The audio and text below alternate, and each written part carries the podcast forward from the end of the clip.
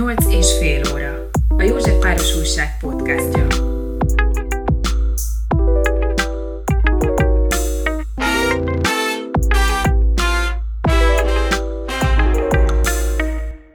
Több podcastunkban szólaltattunk már meg vallási vezetőket, papokat, lelkészeket, de az ateistáknak eddig még nem adtunk teret. Pedig sokan vannak, vagyunk, akik nem hisznek Istenben.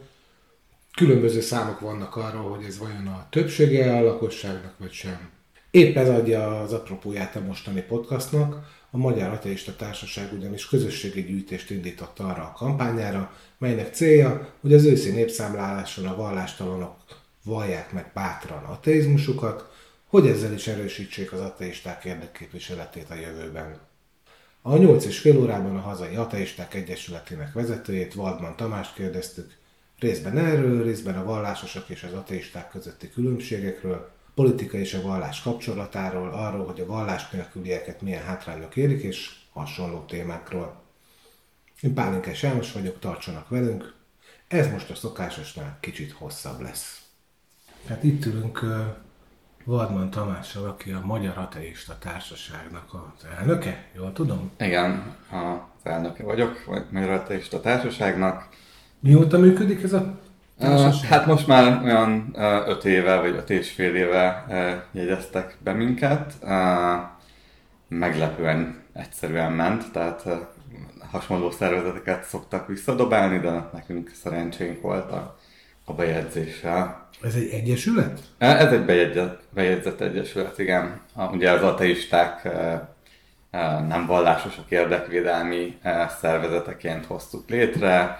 Ugye az ateisták nem vallásosok érdekvédelmével foglalkozunk, ismeretterjesztéssel, vitákkal, ilyesmiket szoktunk csinálni.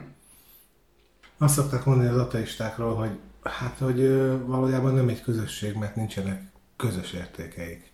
Hogy leginkább ugye abban egyeznek csak meg, hogy nem vallásgyakorlók. De szerinted van ezen túlmutatóan valami, amivel lehetne írni az ateistákat? Tehát abban mégis egyetérthetünk, hogy az ateizmussal önmagában nem jár erkölcsi értékrend, vagy tehát csak abból, hogy nem hiszünk Istenbe, abból nem következik semmi arról, hogy mondjuk baloldaliak, jobboldaliak, humanisták, fasiszták, vagy mik vagyunk, de ugyanez igaz a hívőkre, vagy a keresztényekre is, tehát a katolikus egyházon belül a teljesen szélsőséges hungarista papok ugyanúgy megtalálhatóak, mint a Bermiklós-féle, vagy Ferenc pápa-szerű humanista papok is. Tehát valójában csupán csak abból, hogy teista vagy ateista valaki, semmi nem következik arról, hogy ő miben hisz. Az, hogy Jézus mit parancsolt nekünk, vagy mik a 10 parancsolat, az mindig interpretáció kérdése. Tehát ugyanazok is kereszténynek vallják magukat, akik szerint be kell fogadni mondjuk a menekülő embereket, meg azok is, akik szerint be kell őket gépisztolyozni a földközi tengerbe. A keresztények egysége is csak egy ilyen látszólagos pseudo-egység, hiszen nem firtatjuk azt, hogy ők valójában miben hisznek, és ebből a szempontból igaz, hogy tényleg az ateisták esetében sem firtatjuk ezt. Viszont mondjuk, hogyha azt nézzük, hogy az ateisták nagyon nagy százaléka elfogadja a tudományt, mint fontos mérföldpontot az életünkben, vagy iránypontot, míg általában a keresztények sokkal inkább kétkedőek a tudománnyal szemben, és ők sokszor inkább a vallásos válaszokat választják a tudományos válaszokkal szemben. Itt amikor szó volt arról a szerkesztőségben, hogy akkor mi beszélgetni fogunk erről a témáról, akkor itt fölmerült rögtön ez. Most akkor becsatolnám a egyik kollégám felvetését, aki vallásos, és azt mondta, hogy hinni a tudományban vallásosan is meg lehet tenni. Abban az értelemben nincsen, nem tudom mekkora IQ különbség az ateisták meg a hívők között, hogy az ateisták az okosok, a hívők meg a buták, tehát ez nagyon nagy leegyszerűsítés lenne. Némi korreláció egyébként van, de nem erről van szó, hanem sokkal inkább egyfajta kritikus hozzáállás, hogy a vallásosakra sokkal jellemzőbb egy ilyen vágyvezérelt gondolkodás, tehát hogy szeretnek a tények között mazsolázgatni, míg az ateisták inkább szkeptikusan állnak a dolgokhoz, és hát ugye a tudomány módszertana is egy ilyen szkeptikus hozzáállást igényel. Ha én teszek egy tudományos felfedezést mondjuk, mint fizikus, akkor nekem kell lenni a saját eredményemnek a legnagyobb kritikusának. Hogy addig nem állhatok elő ezzel az eredménnyel, amíg én magam meg nem próbáltam szétszincálni az egészet. És hát ez egyfajta alázatot igényel az ateisták, vagy a szkeptikusok, vagy a tudományművelői részéről, hogy nem a saját ötletembe, vagy a saját gyerekkori képzeleteimbe szeretek bele, hanem mindig és minden téren kétkedek, míg a vallás egyfajta ilyen egoizmust, vagy egyfajta narcisztikus hozzáállás jelent, hogy hát amit én tanultam gyerekkoromban, az a hittan, az tökéletes, én kereszténynek születtem, tehát ez az egy igaz vallás, a világegyetem teremtője odafigyelt arra, hogy amikor én Balatont áthúszom, akkor az én könyökömbe a porcsejtek azok ne súrlódjanak. Ez konkrétan egyébként egy neves magyar apologéta a mostani Balaton áthúszás után megírta, hogy az ő Balaton áthúszása csak azért sikerülhetett, mert Isten rá odafigyelt, hogy ő. Szerintem ebben van inkább a különbség, de nyilván vannak olyan ateisták, akik érzelmi alapon ateisták, vagy akik a tudományt tényleg nagyon istenítik. De ez milyen szép szó, a tudományt istenítik. De itt állj meg egy pillanatra, ha jól értem, azért egy olyan vitáról van szó, ami alapvetően feloldhatatlan, hogy amikor a ateista vitatkozik a vallásossal, akkor ugye kinek mi az érve. Ugye a vallásos mondhatja azt, hogy ugye hiten alapul a vallásossága, hogy ott ugye nem a bizonyítékról van szó. Hogy ugye az Isten azt mondja, hogy nekem nem szolgáltathatok bizonyítékot arról, hogy vagyok, mert akkor onnantól kezdve eltűnik a hit, és nekem a hit az, ami fontos, az az erő, amire építek. Tehát hogy a vallásos ő hivatkozik Istenre, ami nem elfogadható érve egy ateistának. De mit mond az ateista a vallásosnak? Nyilván itt most nem egy egymás megtérítéséről van szó, egy egyszerű, normális vitában. Hát ugye alapvetően identitás kérdésekben nem nagyon lehet meggyőzni racionális érvekkel senkit. Tehát ateistából hívővé is egy hosszú folyamat válni jobbára, vagy fordítva is a hit elvesztése is egy trauma után, vagy egy kétkedés beindulása után nagyon sok ateista, korábbi keresztény ismerősem, vagy barátom, ők például a homofóbiát tartották egy ilyen... Tehát a homofóbia miatt kezdtek el kétkedni, hogy ha van Isten, akkor ő hogy ítélheti el azokat a meleg barátaikat, akikvel nincs semmi baj. De várjál, amit most te behoztál, annak nem a valláshoz van köze, hanem az egyházhoz, és akkor erre van visszatérni. Csak mondom, hogy ha most egy ilyen vitáról lenne szó, én mondhatnám azt, hogy én mondjuk olyan vallásos vagyok, aki nem ítéli el a melegeket. Nagyon sokan mondják azt, hogy Isten teremtette ilyenre őket, tehát szeretni kell.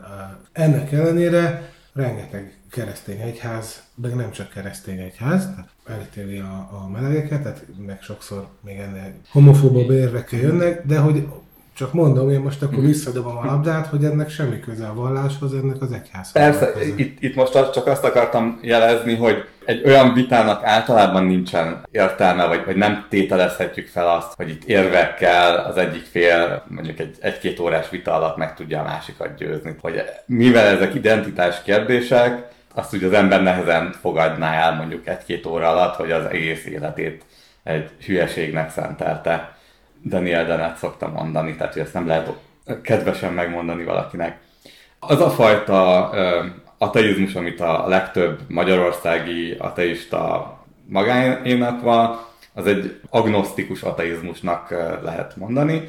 Tehát, hogy mi azt gondoljuk, hogy mivel nem ismerünk jó érveket az Istenek létezése mellett, ezért nem hiszünk Istenekben, de egyébként azt gondoljuk, hogy főleg mivel azt se tudjuk, hogy egyáltalán mi lenne egy Istennek a definíciója, hogy nem is zárhatóak ki az, hogy még léteznek istenek.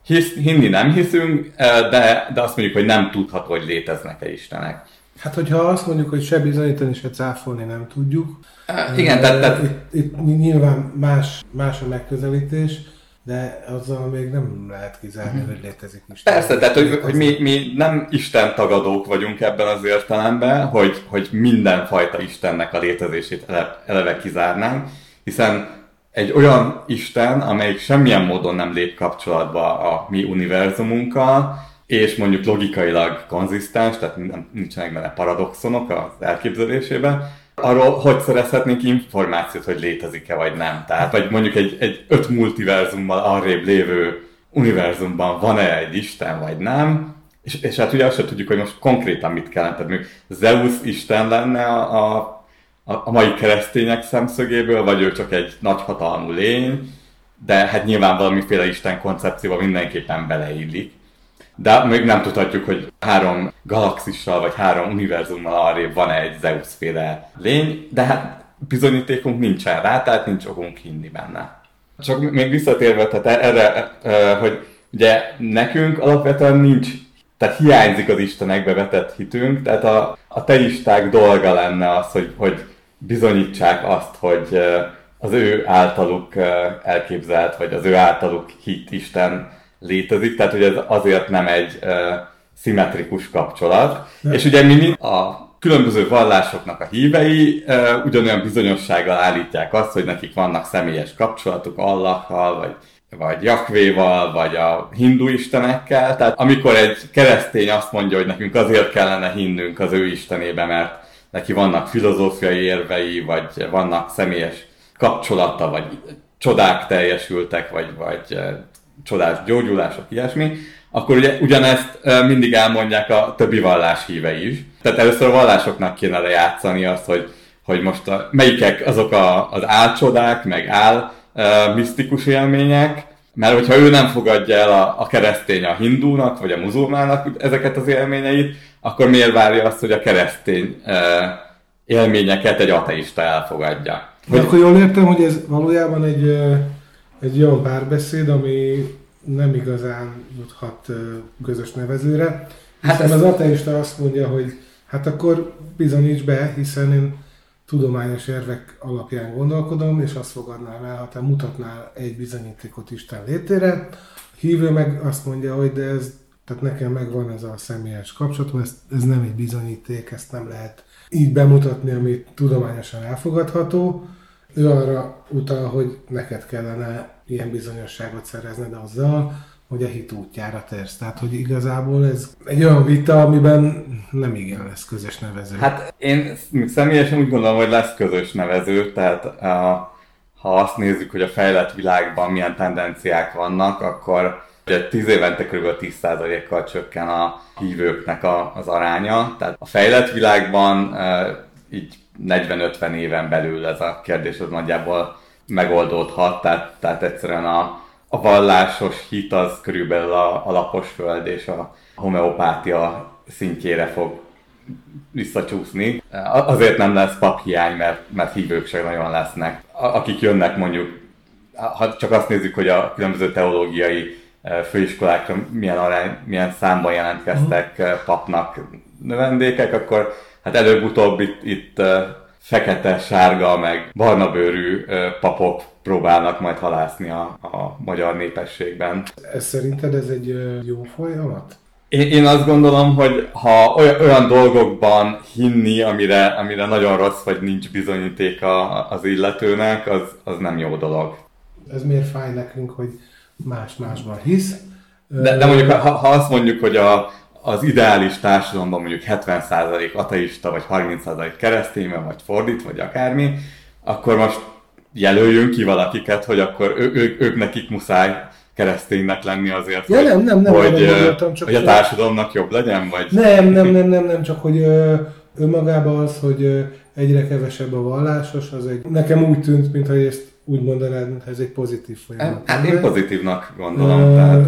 De azért, mert az emberek nem hisznek olyan dolgokba, egyébként meg miért fáj.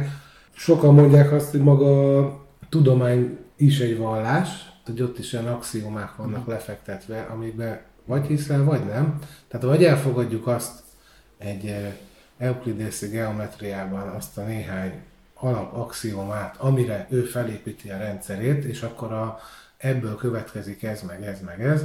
De az, hogy az alapaxiomák, hogy nem találkoznak a párhuzamosak a végtelenben, vagy találkoznak, ez egy ilyen kardinális kérdés, mert onnantól kezdve, hogy ezt elfogadjuk ezt az axiomát, vagy nem, egy tök másik geometriát a bolyaiék felépítettek, ami más eredményekre jut, tehát önmagában koherens az a rendszer, de ugye ott mindig az elején meg kell néhány olyan axiomát fogalmazni, amit elfogadunk, és az viszont hitalapú. Mert vagy elhiszem, vagy nem. Na, hát pont az a lényeg, hogy a tudománynak nincs szükség. Tehát a tudomány az egy módszer. Ugye, ami azt mondja, hogy alkossunk egy modellt, ellenőrizzük, hogy ez a modell ez jobban illeszkedik-e a valóságra, jobban jósol-e, mint az előző modellünk. Ha jobban jósol, akkor vessük el az előző modellt, és használjuk ezt a modellt a továbbiakban. Tehát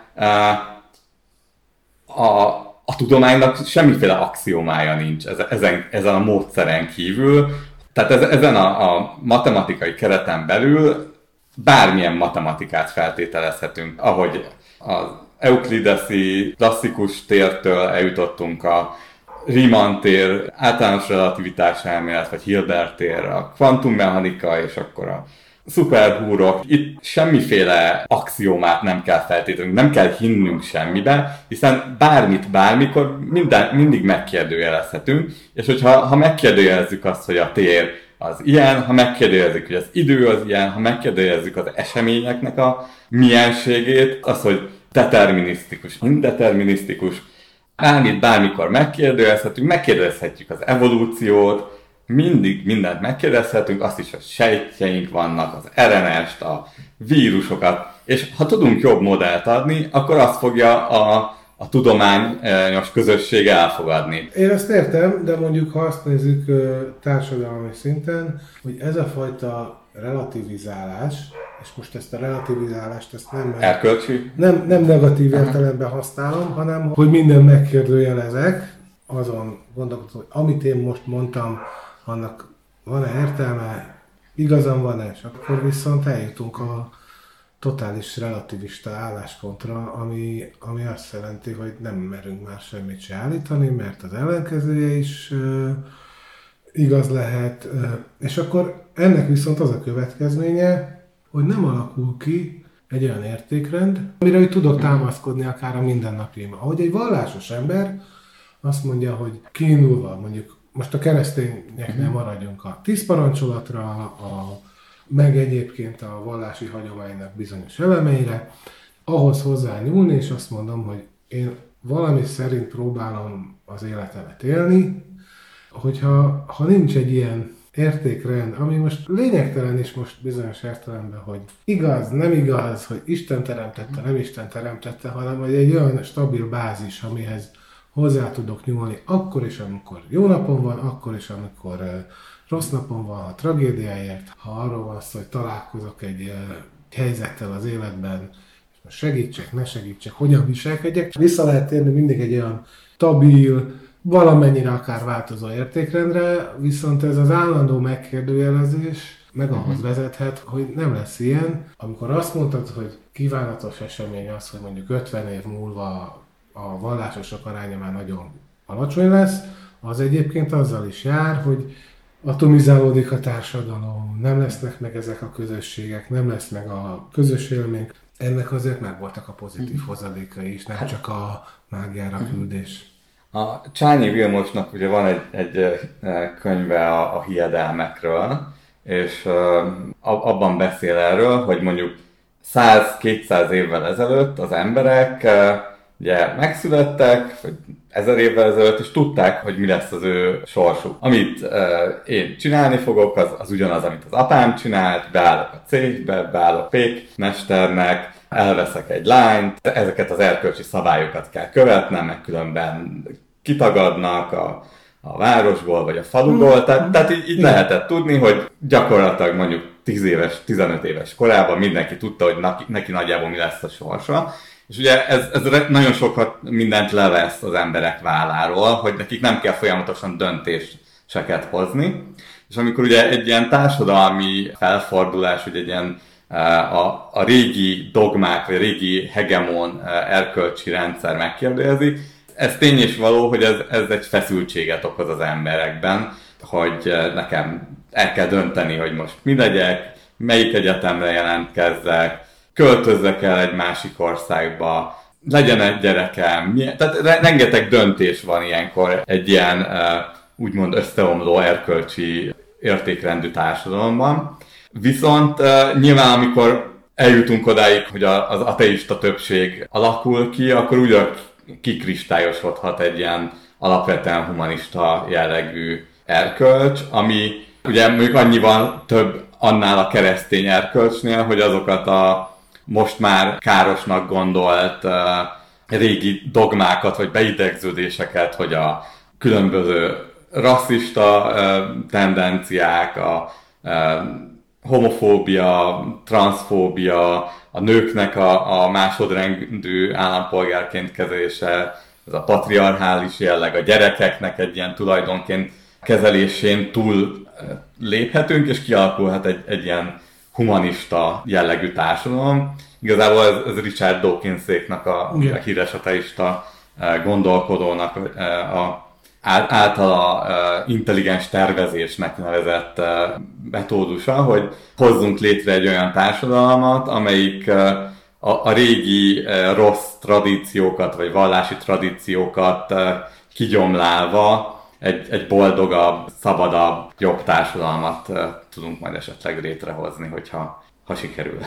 Nekem azért, ahogy így most beszélgetünk, csomó mindenről azért az jut eszembe, hogy amiről te beszélsz, az nem mindig a vallásból következik, hanem az intézményesült vallásból, az egyházból. És akkor itt most felvetnék egy másik kérdést, amit egy másik kollégám mondott, hogy beszéljünk arról, hogy az ateistáknak mekkora része tudatosan ateista, és mekkora nem.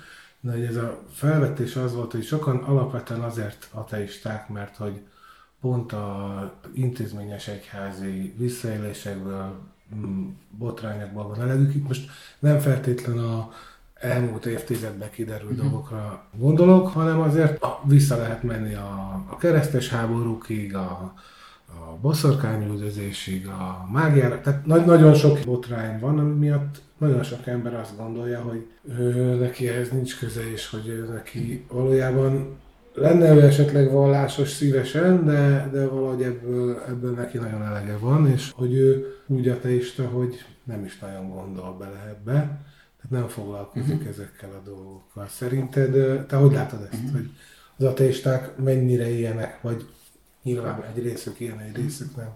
Szóval az már eleve furcsa, hogy mondjuk a papi szexuális visszaélések ellen miért nem a keresztények vannak az utcákon, és miért nem tüntetnek, hogy a katolikus egyház mondjuk ezeket vizsgálja ki.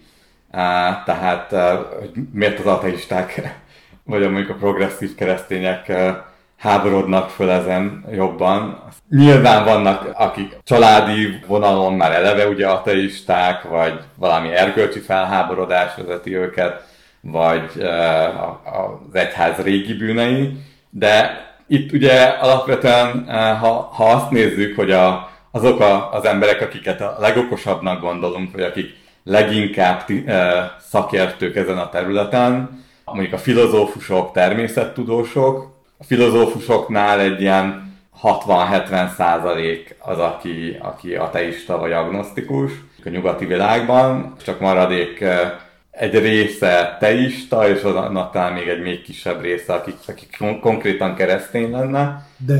És ugye a természettudósoknál még nagyobb az arány, hogy a biológusok, fizikusok ott szinte ilyen teljes... 80-90% ateista vagy. Most hadd vitatkozzak, többen vannak, az önmagában nem ér számomra egyrészt, másrészt valószínűleg az megy biológusnak, aki eleve inkább a tudomány felé orientálódik. És nem egyébként sok olyan kreacionista megy biológusnak, hogy na most én meg fogom mutatni, hogy Darwinnak nincs igaza, és felfedezem a dolgot, és az evolúció cáfolatát, és akkor ha elég kitartóak, akkor nagyon nagy részük megtér. De egyébként az is nagyon érdekes, hogy a teológia szak is egy ilyen ateista képző, tehát hogy amikor a 18 évesen oda kerülnek a fiatalok, akik tele reménnyel, hogy majd akkor ők megértik, hogy lehet bizonyítani, hogy létezik Isten, meg azokat a kérdésekre, amikre addig nem kaptak választ, azokra válaszokat kapnak, és amikor megkapják, hogy hát nincsenek jobb válaszok, tehát hogy a teológia azon a szinten van kb. Ahol van 2000 év óta, akkor körülbelül a teológus hallgatók 50%-a az, aki vagy ott hagyja a képzést, vagy ateistává válik. De egyébként elvileg ugye a papoknak egy igen jelentős része megélhetési pap, és valójában ők ateisták. Az előbb felvetetted ezt a humanista fogalmunkat, behoztad ezt.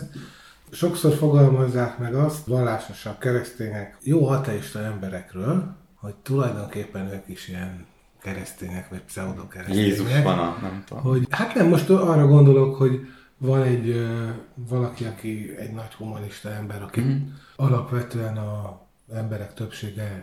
Szóval rejtett kereszténynek. És akkor azt szokták mondani, hogy valójában ő is keresztény, csak nem hisz Istenben, de most ez az a dolog, hogy ha megnézzük a 10 parancsolatot, aminek van néhány kimondottan vallási parancsolata, ami a ember és az Isten kapcsolatára utal, de a nagyobbik része a parancsolatoknak azért nem erről szól, hanem alapvető társadalmi normákról, és sokan szokták mondani azt, hogy hát én nem vagyok vallásos, de azért a 10 parancsolatnak a nagy részét azt alapvetően helyesnek tartom, és megtartom, tehát ez a ne lopj, ne ölj, ne paráználkodj, stb. Hogy az emberek többsége azt mondja, hogy ő szerint él, nem azért, mert vallásos, hanem hogy ezekkel az értékekkel alapvetően egyet tud érteni. Tehát ebben az értelemben gondolom, hogy nagyon sok ilyen ember van, és hogyha valaki nagyon jó, nagy humanista, embermentő, jó cselekedetei vannak,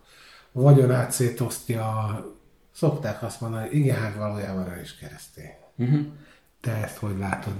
Szokták ezt a zuhanó repülőgépen nincs ateista, Európában még az ateista is keresztény, az ateizmus is egy vallás, meg ezeket szokták ugye általában mondani. Tehát amikor ugye csupán csak azért, mert valaki egy jó ember vagy humanista, még az ateizmusát is próbálják eltagadni tőle, hogy akkor ő csak azért, mert ugyan nem hívő, de azért ott van benne a szívében Isten, meg hasonlókat mondanak, akkor hát végül is ez így ateista szempontból elég sértő. Hát nyilván az adott keresztény meg pont azt akarná mondani ezzel, hogy hát mi egyformák vagyunk valamilyen szinten. De ugye pont az a baj, hogy mivel a keresztény erkölcs az nem egy konkrét erkölcs, hanem annak is a teljes spektrum van, mindenki azt mondja, hogy én vagyok a keresztény, tehát hogy a Semjén Zsolttól a Ferenc pápáig mindenki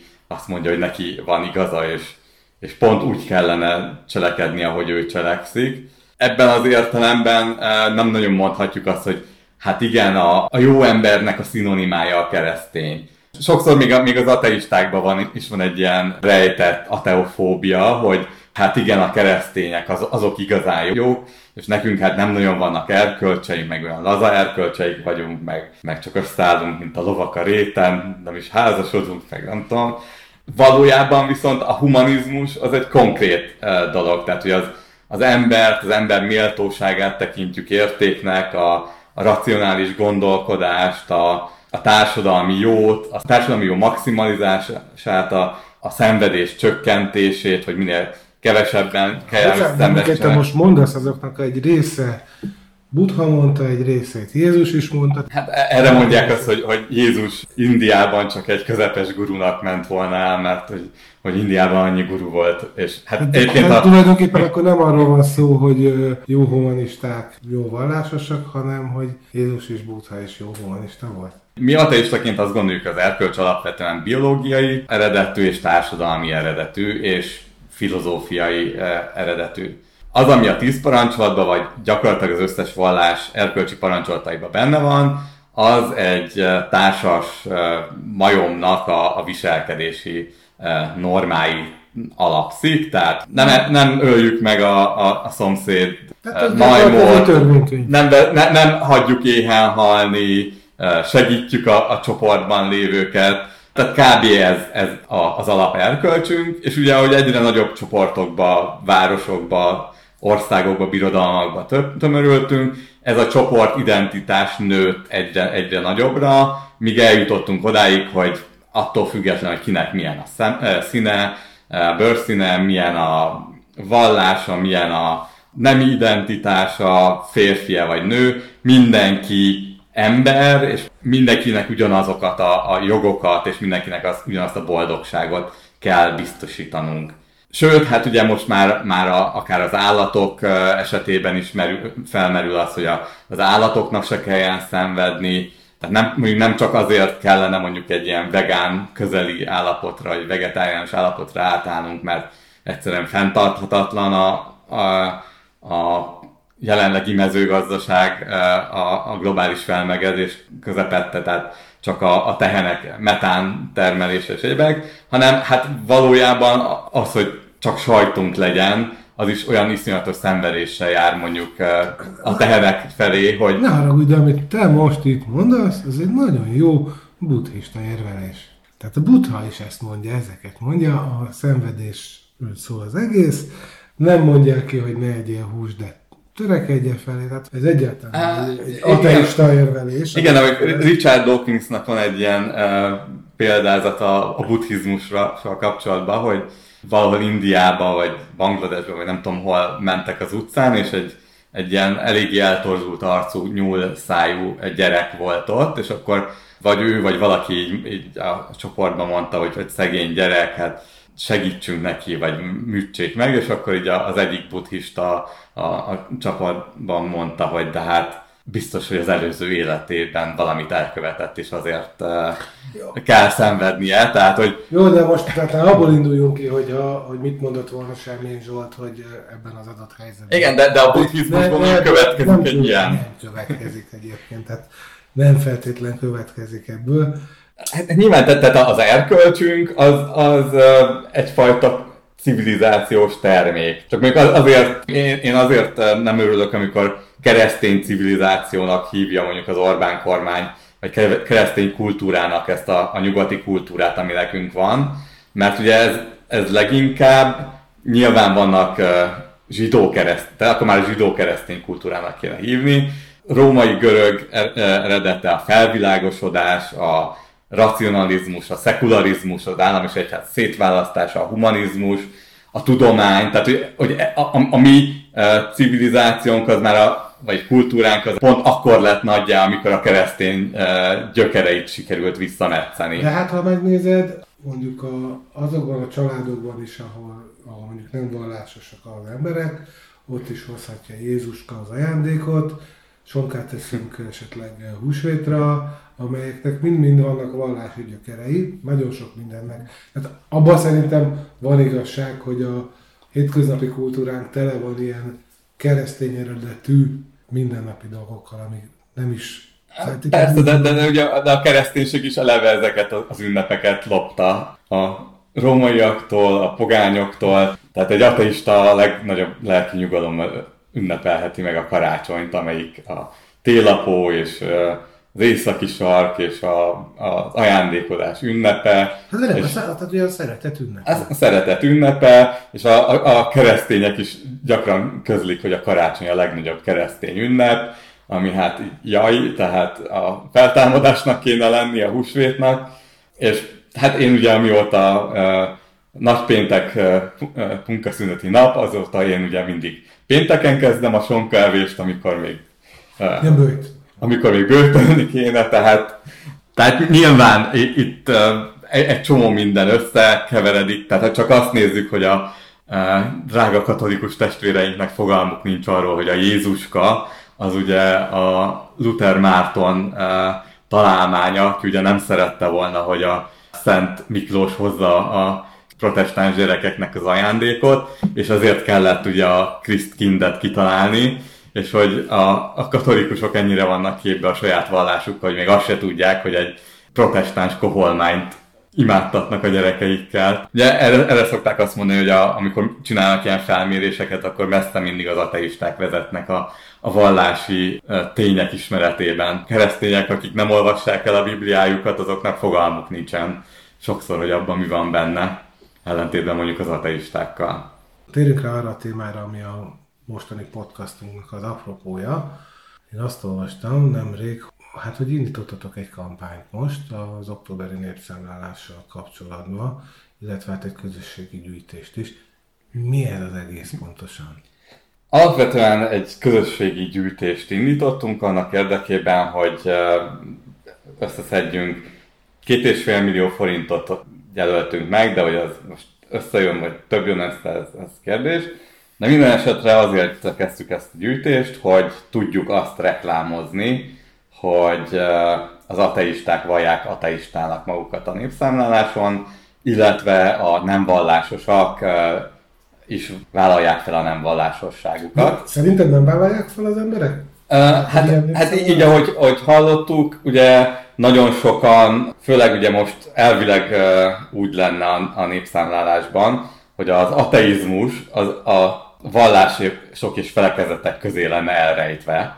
Emiatt egyébként a KSH-val kezdeményeztünk is egy ilyen egyeztetést, hogy az ateisták, ugye, mivel az egyházakkal ezt megtették ezt az egyeztetést, hogy az ateisták is szeretnék elmondani, hogy mi a véleményük a kérdésről. Tehát ti azt szeretnétek, hogy lenne egy olyan kérdés, hogy vallásos-e jön, vagy nem. Vallásos vagy és nem. És hogyha vallásos, akkor elmondja, hogy akkor melyik. Lenne egy ilyen szűző kérdés. És az a nem vallásosnál megválaszolható azt, hogy ateista, esetleg, hogy agnosztikus, humanista, ilyesmiket.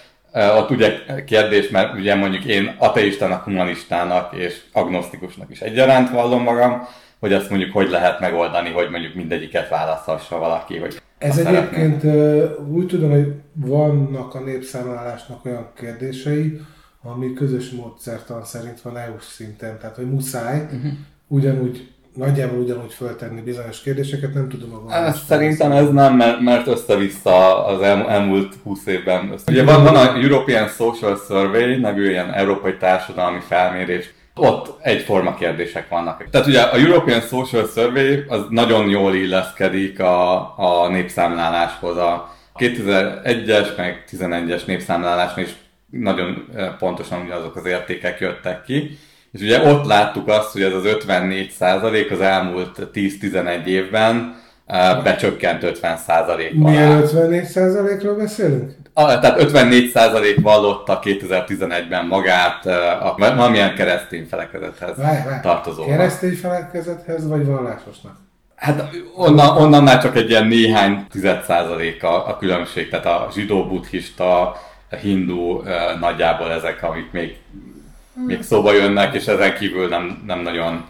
Itt sokszor fölmerül a kérdés, hogy néha keresztény mondasz, amikor én vallásost mondanék, érthető, hogy miért, mert Magyarországon azért mégiscsak ez a többség. Mármint abban az értelemben, hogy aki vallásos, annak nagyon nagy része az a keresztény. De hogy akkor azt mondod, hogy 11-es népszámláláson 54% körül volt azoknak az aránya, akik magukat kereszténynek vallották, és hogy szerinted az elmúlt 10 évben azért ez jelentősen csökkent. Igen, hát ugye ez nagyjából a fejlett világban mindenhol megfigyelhető trend.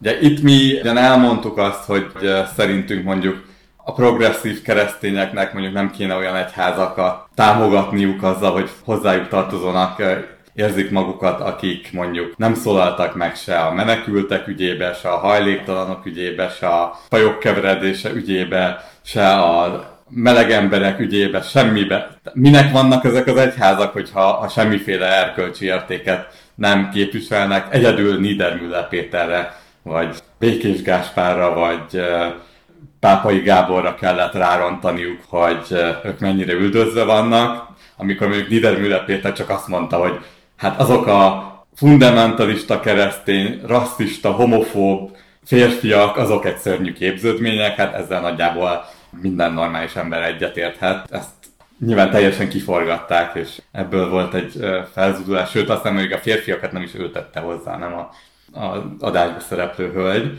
és ebből kreáltak egy dolgot. Ugye mi ateistaként nyilván nem szólhatunk hitelesen ezekhez a keresztényekhez, de mondjuk a választás után Perintfalvi Ritáék megtették ezt, hogy azt mondják, hogy ezekből az egyházakból, akik kollaborálnak egy diktatúrával, ki kell vonulni a híveknek. Remélhetően ők ezt meg fogják tenni, hogy a progresszív keresztényeket felszólítják arra, hogy mondjuk tartózkodjanak, vagy ne adjanak választ erre a kérdésre. De most ez megint egy olyan kérdés, hogy ugye a vallásos képmutatást azt ateisták is, meg a vallásosok egy része egyaránt elítéli.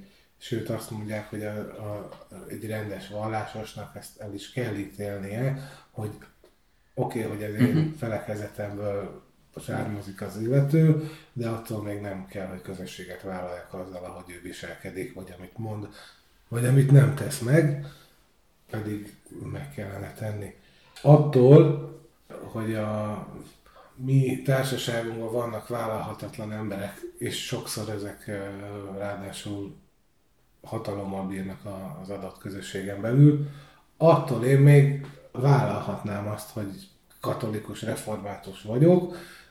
Ez nem jelenti azt, hogy én egyetértek a Magyar Katolikus Egyházzal, vagy a Magyar Református Egyháznak a mindenféle dolgaival. Kérdésem az, hogy Perintfalvi Rita, aki egyébként vallásos, ő neki azt kellene mondani a népszámláláson, hogy ő nem katolikus, hogy akkor ő neki ezt meg kellene tagadni. Hát alapvetően nem tudom, hogy ők, tehát mondjuk a Felszabtér vagy a Szemlélek tervezze ilyen akciót. Ahogy mozognak, abból én ezt nem tartanám kizártnak. Hogyha mondjuk Perintfalvi Rita azt mondja, hogy az egyházakból, a templomokból vonuljanak ki ezek a hívők, vagy Lukács Katalin sem jár templomba, akkor hogy akarják-e támogatni ezt a politikai kereszténységet azzal, hogy ezen konkrétan ezen a népszámláláson oda tartozónak vallják magukat, de ezt nyilván ateistaként mi erre hitelesen nem szólíthatunk fel senkit, vagy nem is kérhetünk hitelesen, ez csak a keresztény közösségen belüli hangok tehetik meg. Ezért a mi kampányunk erről nem is szól. A mi kampányunk arról szól, hogy mondjuk azokat, akik eddig megtagadták a választ, de ők valójában nem vallásosak, vagy ateisták, őket biztosuk arra, hogy vallják magukat ateistának, vagy nem vallásosnak. Sőt, ugye mivel az ateizmussal szemben van egy ilyen negatív felfogás, hogy az ateizmus istentagadás, és főleg az idősebb generációban sokan ezért, vagy az értelmiségben sokan vallják azért agnosztikusnak magukat, mert hogy ők nem istentagadók, ezért szeretnénk egy ilyen felvilágosítást is csinálni, hogy nem hiszel Istenben? Mi se. Ezért valljuk magunkat ateistának. Hogy csak azért valaki ne gondolja azt, hogy mert akkor őt istentagadónak fogják gondolni, hanem ez egy... ugye az erős ateizmus lenne az istentagadás, a gyenge ateizmus az a nem hit az istenekben. Mondjuk konkrétan nekem egy olyan istennel abszolút semmi bajom nem lenne, aki semmilyen módon nem szól bele ennek az univerzumnak a sorsába. Honnan tudhatnánk azt, hogy létezik vagy nem? Ha nekem azt mondják, hogy tagadom-e, hogy az az Isten létezik, akkor én nem fogom tagadni, fogalmam nincs, hogy létezik-e. Honnan tudhatnám? De nem is hiszem benne. De nem hiszek benne, hát szóval ez kb. Erre szokták ezt mondani, ezt a példát, hogy van egy csomó üveggolyó egy befőttes üvegbe, és akkor megkérdezik azt, hogy páros szám üveggolyó van benne, és akkor mondom, nem tudom, ez nagyon sok, meg kellene számolni. De akkor azt hiszem, hogy páratlan üveggolyó van benne, és mondom, nem, de hát se azt nem hiszem, hogy páros, se azt nem hiszem, hogy páratlan. Tehát, hogy nekem egyszerűen nincsen elképzelésem arról, hogy ebben páros vagy páratlan számú üveggolyó van, tehát hiányzik ez a fajta hitem, ugyanígy hiányzik az istenekbe vetett hitem is. Abszolút, értem. De most visszatérve a népszámlálásra, te azt mondod, hogy nem népszámlálás, meg belehoztad a politikát, amikor nyilván van köze a politikához, de hogy sokkal inkább ez egy ilyen államigazgatási dolog, hogy legyenek adataink arról, hogy milyen demográfiai folyamatok zajlanak az országban, a gazdasági tervezés kell, bármihez, hogy azért számolunk meg mindenkit időnként, hogy most akkor tényleg legyen egy tiszta képünk arról, hogy mi a pillanatkép ebben az országban, és akkor 10 év múlva megint megtesszük. Jó, közben vannak ezek a mikrocenzusok, amivel a változásokat próbáljuk követni, de 10 évente kell egy ilyet csinálni. Ez egy nagyon régi gyakorlat. önmagában ez nem politika. Az, hogy most rákérdeznek a vallásra, ami azt gondolom, hogy miért ne kérdezhetnének rá, nem kötelező, erre pont nem kötelező válaszolni, megtagadhatom a válaszadást, ha meg fölvállalom azt, hogy valamiben hiszek, akkor miért nem mondhatnám el. Ez mitől politika? Gyakran szoktuk megkapni a ateizmus Facebook csoportba, hogy de miért politizálunk? De hát ugye nem az ateisták hozták be, legalábbis itt a rendszerváltozás után a vallást a politikába, hanem a keresztény oldal az, amelyik ragaszkodik ehhez a keresztény. Magyarország, meg Mária országa, meg Schumann is azt mondta, hogy Európa vagy keresztény lesz, vagy nem lesz, amit egyébként nem mondott. De tehát, hogy ők hozták bele ide ezt a kereszténységet a politikába, ők hozták bele a népszámlálásba is, amikor Erdő Péter kijelenti, hogy valljátok híveim magatokat katolikusnak, mert különben nem fogunk pénzt kapni, 2011-ben konkrétan. Ezt mondta plakátkampány, hogy valljátok magatokat katolikusnak, vagy reformátusnak. De ebben miben különbözik az ateista társaságtól? Azon kívül, hogy mások az eszközeik, de hogy amikor te azt mondod, hogy valljátok magatokat ateistáknak, ő is csak annyit mond, nyilván nem téged szólít meg azzal, hogy vald magad katolikusnak, hanem tehát ő úgy csak ugyanazt teszi, amit te is, hogy vállalt föl az, hogy nem, vagy ateista vagy vallásos. Hát a Tóthavének van egyébként egy 2011-es nagyon jó cikk erről, hogy hát ugye a katolikus egyház megtehetné azt, hogy kiadja a papoknak, hogy és akkor mondjátok azt, hogy amikor a templomban ott vannak a hívek, hogy valljátok magatokat katolikusnak, vagy reformátusnak, vagy egyéb. Tehát, hogy az maga a bevallása annak, hogy a katolikusok töredéke jár csak templomba, vagy keresztények töredéke, hogy őket nem lehet a templomba elérni, hanem ki kell plakátolni őket, mert hogy egyébként semmit nem tudnak arról. Tehát amikor én voltam népszámlálási biztos, akkor hát ugye általában az volt, hogy ugye vallási kérdés, és akkor jaj, hát meg vagyok keresztelve, akkor írjanak be katolikusnak, és akkor mondtam, hogy de görög katolikus vagy római katolikus, ne vicceljek, abból is 2 van. Volt, aki megmutattam neki, és akkor se hitt el, hogy van római katolikus. És őt be kellett írni, hogy ő konkrétan katolikus, mert ő nem hiszi el, hogy már ezt is szétválasztották, és akkor mit hihet úgy egyébként. Tehát magyar katolikus. Tehát, és ugye nyilván lesznek olyan kultúrkeresztények, akik valójában nem hisznek, de azt gondolják, hogy ezzel kell támogatniuk a kormányt, vagy az egyházakat, hogy ők katolikusnak vallják magukat, vagy mondjuk csináltunk felméréseket arról az ifjúságkutatás alapján, hogy mondjuk a szűznemzést hány százaléka fogadja el a fiataloknak, és ilyen teljesen extrém alacsony. Tehát egyébként a keresztény dogmákkal sincsenek tisztában, vagy elhiszik a reinkarnációt a mennyországgal párhuzamosan.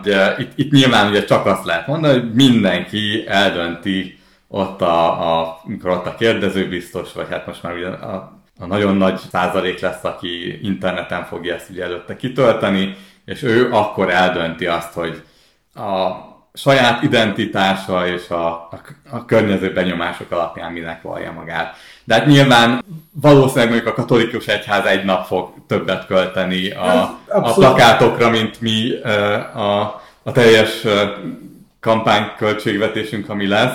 De hát ugye nekünk igazából az, hogy bekerülünk ezzel a médiába, ezzel a kezdeményezéssel, a sokkal nagyobb reklámfelület, mint amennyit ha nem tudom, egy klubrádió szintű gyűjtést is tudnánk akár esetleg csinálni, akkor is össze tudnánk szedni.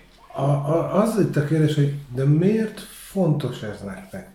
Tehát, hogy a népszámláláson mit mondanak az emberek, hát az egy dolog. Ugyanúgy a hétköznapi életben is, hogy most én mit mondok a másiknak, hogy én vallásos vagyok, vagy nem vagyok vallásos. Miért pont a népszámlálás az, ami most ilyen fontos nektek? Nyilván a népszámlálásnak van egy nagy publicitása, tehát azt mindenki tudni fogja, hogy mondjuk nem tudom, a 1,5%-ról fölment nem tudom, 10%-ra az magukat ateistáknak valló száma, vagy 3%-ra, vagy csökkent, hát bármi lehet, vagy többen vallották magukat nem vallásosnak, 50%-kal átcsökkene a keresztények száma. És annak van következmény? Hát ha a keresztények száma ugye 50%-kal átcsökken, akkor hát még a jelenleginél is nevetségesebb lesz ez a keresztény Magyarország toposz.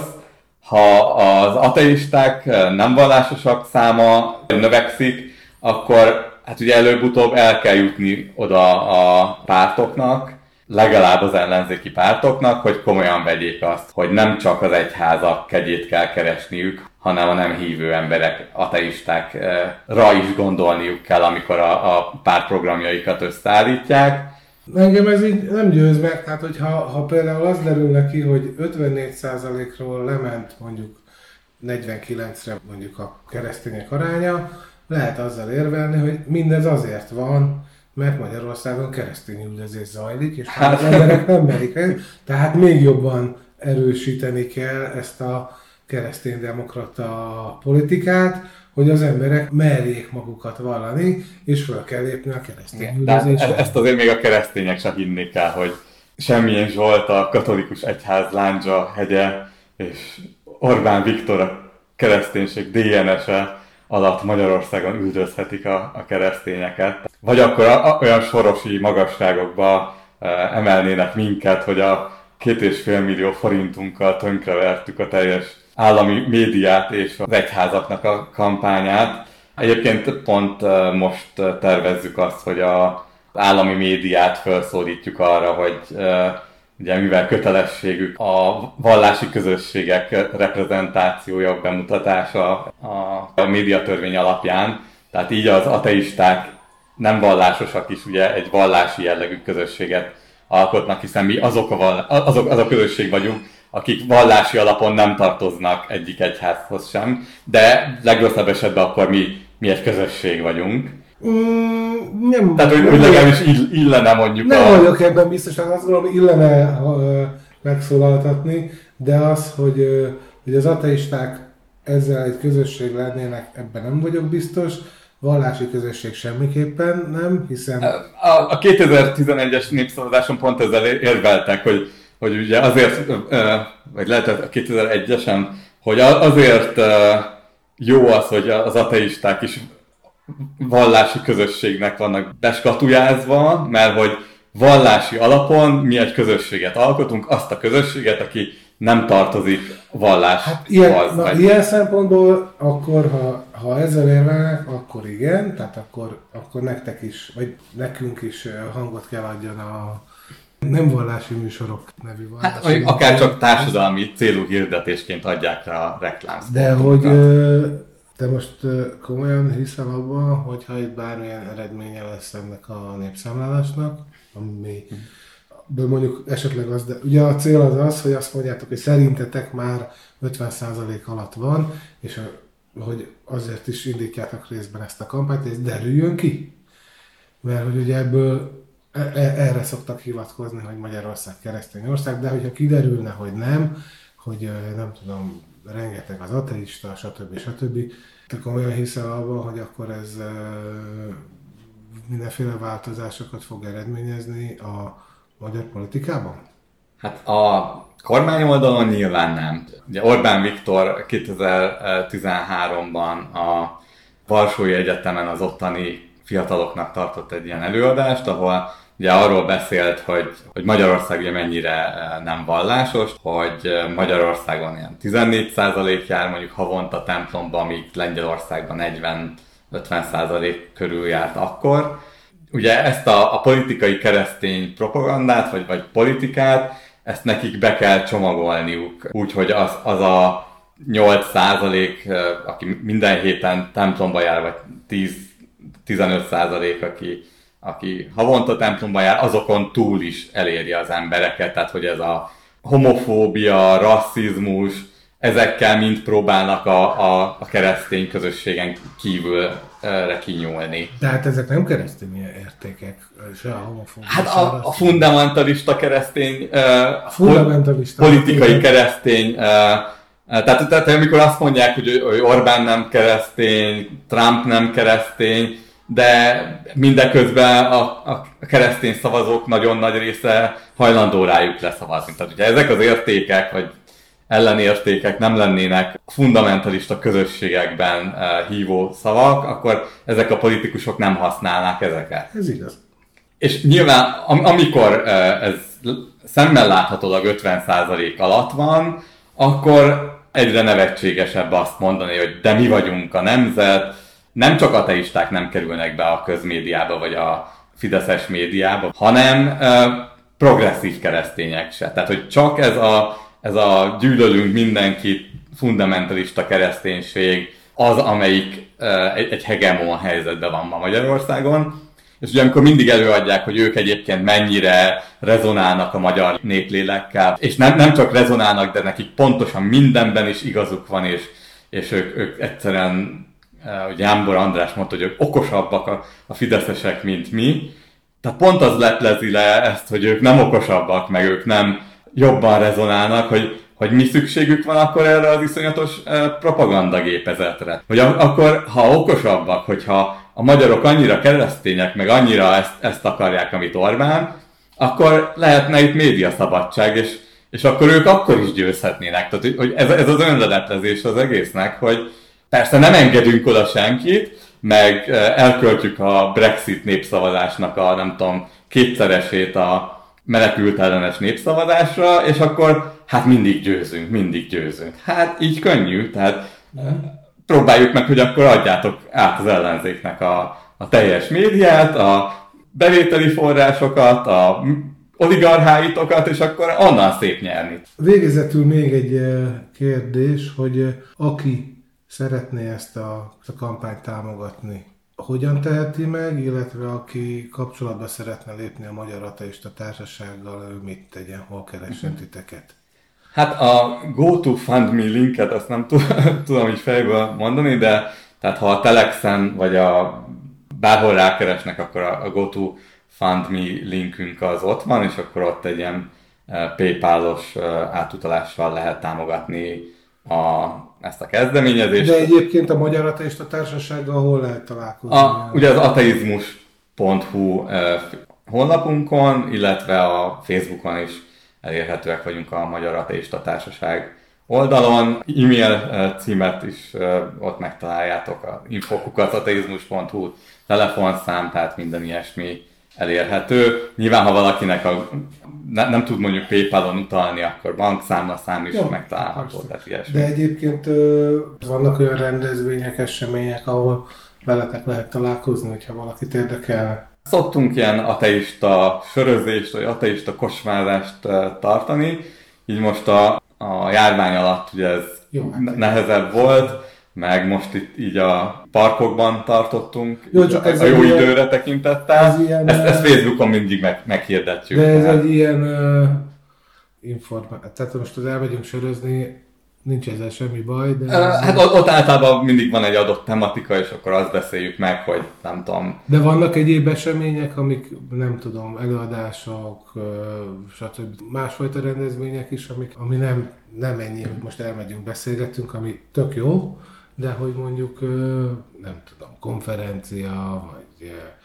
valamilyen vita, hogy hol lehet veletek még találkozni? Hát pont most szeretnénk beindítani egyébként így a népszámlálás kapcsán egy beszélgetés sorozatot, ahol közéleti emberek, újságírók, jogászok, vallásszociológusok tematikusan egy-egy részét tervezzük, hogy körbe tudják járni ennek a kérdésnek, a népszámlálásnak a különböző aspektusait, illetve tehát vitákon is vettünk részt, akár ilyen teológiai jellegű, van-e Isten, különböző kérdésekről. Hát ugye egyelőre még olyan túl nagy energiákat erre nem tudtunk fordítani. Minél többen csatlakoznak a társasághoz, annál több lehetőség lesz erre, de nyilván szeretnénk ezekben egyre többet és többet tenni.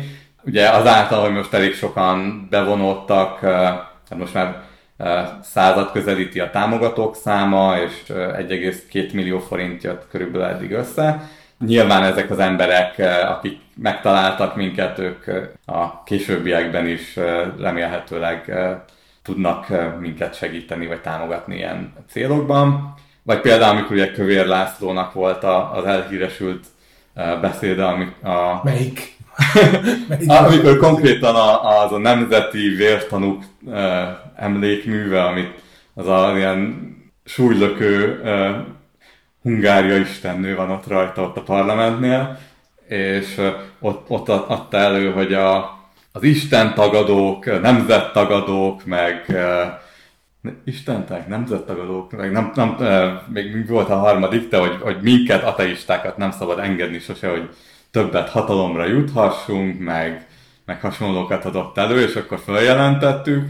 Akkor is elég nagy ilyen sajtóvisszhangja volt a dolognak. Hát aztán ugye az ügyészség kitalálta, hogy szerint az istentelenek az nem jelenti az ateistákat, mert ennek nagyon sok más értelme is lehet. Hát szó szerint azt jelenti. Hát nyilván, ha nem akarják, nem akarnak nyomozni. Ateista. Na mindegy. Akkor még fogunk veletek találkozni a közeljövőben is, meg akkor a későbbi jövőben is. Köszönöm szépen. Én is köszönöm a hallgatóknak, hogy végighallgattak minket.